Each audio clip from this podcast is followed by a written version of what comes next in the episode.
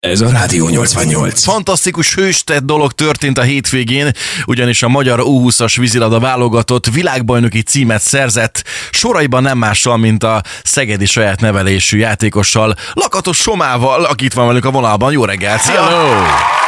Jó reggelt, sziasztok, köszöntök mindenki. Gratulálunk ez a fantasztikus teljesítményhez, meg az aranyéremhez.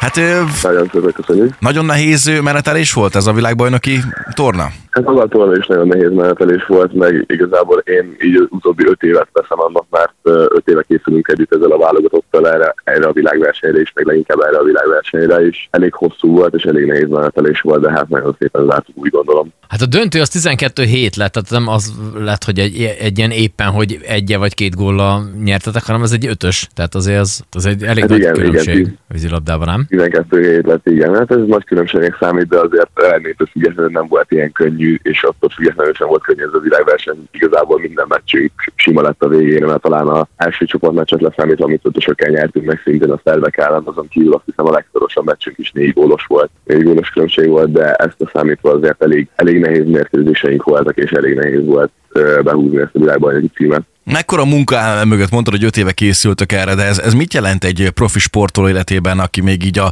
a felnőtt válogatott kapujában áll? Ez nálatok ez hogy, hogy működik, hogy napi három edzés is akár lehet? Vagy ezt hogy kell képzelni? Hát nálunk ez ugye úgy működik, hogy a klubszezonban, ami úgy nagyjából szeptembertől tart júniusig, ott nyilván van minden nap kettő vízérzésünk, egy konditermi edzésünk, és utána jön nyáron a válogatott szezon, ahol nagyjából ugyanez a lebontás, ilyen 6-8-12 hetes felkészüléseken keresztül. Igazából gyerekként te már koncentráltál arra, hogy vízilabda válogatott szeretnél lenni, vagy, vagy az így csak úgy menet közben jött, kiderült, hogy ügyes vagy ebbe is, és akkor utána hirtelen már a, a címeres sapká volt rajtad?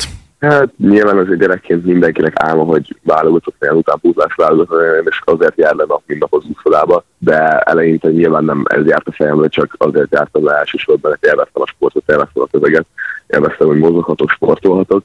Nyilván idővel ez is elkezdett egyre jobban motoszkálni a fejembe, és ez is egy cél lett Na most az hogy áll, hogy általában sportágokban, mondjuk például a fociban, nem tudom, mondjuk az U20-asok nagyon jót mennek, és aztán mikor már oda kerülnek, hogy felnőtt, a felnőtt válogatott meg már valahogy annyira nem, nem megy. A vízilabdában az hogy áll? Tehát akkor mondjuk ti, mint most U20-as sok, lehet, hogy nem tudom, következő VB, hogy lesz felnőtt VB, hogy akkor ott, ott is már ugyanez a csapat lesz, vagy ez, ez hogy néz ki az utánpótlásnál? Hát most jelenleg ugye mi ezzel az úszos világbajnoksággal lezártuk így az utánpótlás válogatott létünket, vagy uh-huh. így karrierünket kvázi. Vannak már úszas csapattársi, meg vannak már válogatott játékosok, akik már ott vannak a felnőtt válogatott közelében, és a felnőtt válogatott edzenek de azért azt látni kell, hogy a utánpótlás válogatott és a felnőtt válogatott között akkora fizikális, meg uh, tudásbeli különbség van, hogy azért itt még egy-két évről kell beszélni, mire számottevően megjelennek ezek az úszas játékosok mm. így a mhm. felnőtt válogatottba, és uh, szerephez tudnak jutni. Te, mint a, a szegedi VE játékosa tudtál a világbajnokságon részt venni, gólt lőni, világbajnoki címet szerezni, viszont ha jól tudjuk, akkor a következő idént azt már nem Szegeden fogod megkezdeni. Ez így van, én 13 év után elhagyom Szegedet, elhagyom a szülővárosomat, meg a nevelő egyesületemet. Budapesten folytatom, azt még nem mondhatom el hivatalosan, hogy volt, de az is hamarosan ki fog derülni. De igen, én 13 év után itt hagyom ezt a gyönyörű várost, meg itt hagyom a nevelő egyesületemet, akik, akik igazából mindent köszönhetek, meg ebben a városban, meg ebben az egyesületben lettem az, aki most vagyok, és Szeged az örök életre egy megkerülhetetlen szereplője lesz az életemnek. És azt gondolja az ember, hogy ez változásilag nagyon nagy, tehát hogy, hogy azt gondolja az ember, hogy ott is van egy medence, itt is van egy, beleugrik az ember és csinálja. Ez nálatok hogy működik? Nyilván igen, ott is van egy medence, és ott is beugrik, és uh, ott is ugyanez, de ezért ez nagyon nagy változás. Ezért önmagában a elköltözés, önmagában a új élet elkezdés is egy nagyon nagy változás, hogy el kell kezdeni a felnőtt életet, de az is nagyon nagy változás, hogy uh, teljes, nem teljesen más, de azért más a vízilabda ezekből a közegekben, a nemzetközi mezőnben is nagyon más a vízilabda, és ennek is fel kell venni a ritmusát egyszerűen. Mesélj már nekünk erről a döntőről még egy picit, hogy milyen érzés volt a merencébe ugrani az utolsó mérkőzésen, pont egy ősi rivális a szerb válogatott ellen. Volt nagy adokkapok a víz alatt, illetve mekkora ünneplés volt a meccs lefújása után?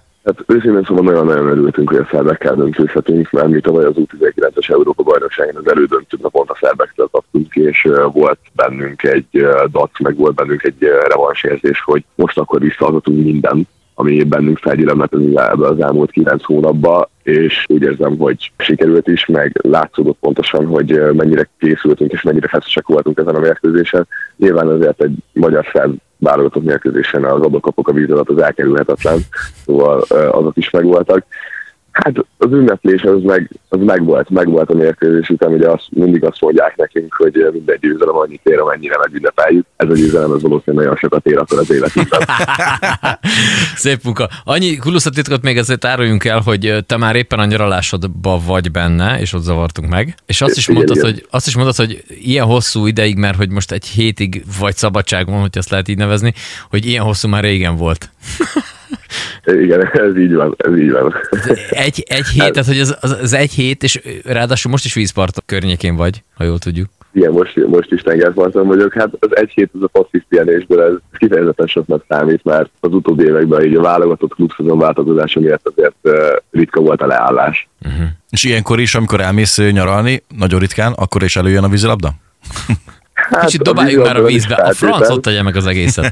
Vagy ilyenkor focizol. Hagyjál már egy hétre, legalább. hát a vízilabda is feltétlen, de azért a víz, víz közelségét azt nehezen tudom elhagyni. Hát ez egészen elképesztő. Maga a teljesítmény és maga a produkció, amit leraktad asztalra. Nagyon-nagyon sok sikert kívánok a jövőben, és bízunk benne, hogy hamarosan a felnőtt válogatottban is viszont látunk majd. Lakatos Somát hallottuk, Szegedi világbajnokot. És akkor jó pihenést. Jó pihenést. Szia, szia, szia, Ez mekkora apám, hát le a kalappal. Így kell csinálni. Az én lógna az én nyakamba is szívesen egy ilyen jellegű kis aranyére Neked ez ilyen, ilyen sajnálat, hogy nem, nem volt soha ilyen érmed? Én nagyon szerettem volna a foci elérni sikereket, de hát egész hamar rájöttünk, hogy hát ez nem az én sportágam lesz, úgyhogy maradtam a saknál. Hát így alakult ez a történet. És ott se nyertél És ott se semmit. Gratulálok. Rádió 88.